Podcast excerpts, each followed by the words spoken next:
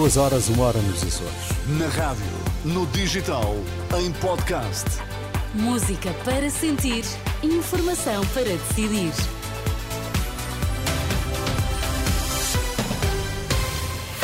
Notícias na Renascença, destaques a esta hora. Boa noite, segundo dia do Congresso do PS marcado pela União em torno de Pedro Nuno Santos. No futebol, Benfica foi a Aroca vencer por 3-0.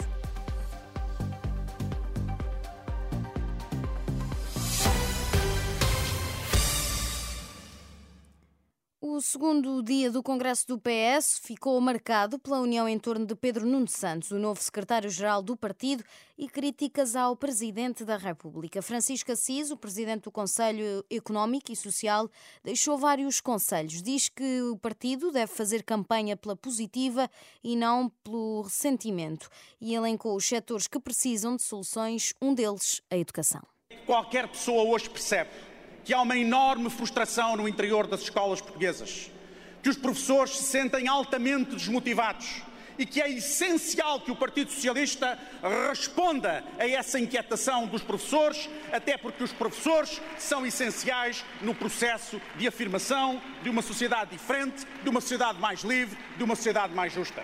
Francisco Assis também se mostrou preocupado com o setor da saúde. Diz que, apesar do aumento do apoio financeiro ao SNS, a situação não melhora e, por isso, pede um esforço para que seja feita uma mudança estrutural no sistema. A saúde foi, de resto, um dos temas em destaque de Calvar Perfeições vai continuar a ser aposta do socialista. O SNS não é perfeito, o Serviço de Saúde não é perfeito, mas, como dizia o Churchill da democracia, eu não arriscaria coisa diferente.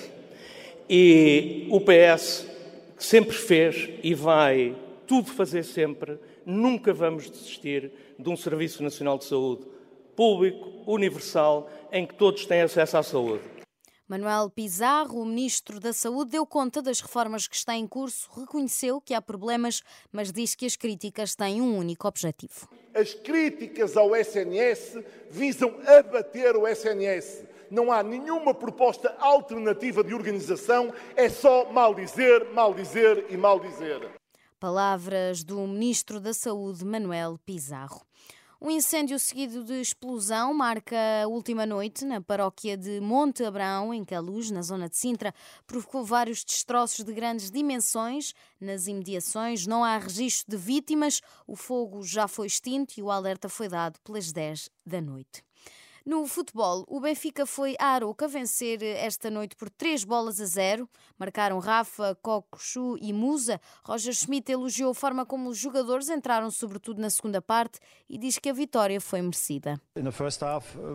Na primeira parte poderíamos ter feito melhor tecnicamente, sobretudo no que diz respeito à troca de bolas entre linhas. Poderíamos ter feito melhor para dar à defesa central mais opções, mas na segunda parte, na minha opinião, controlámos o jogo, dominámos e marcámos mais dois golos, e no final foi uma vitória merecida.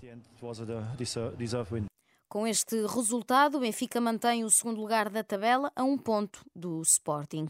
Já o Braga empatou 1 a 1 esta noite com o Vitória de Guimarães.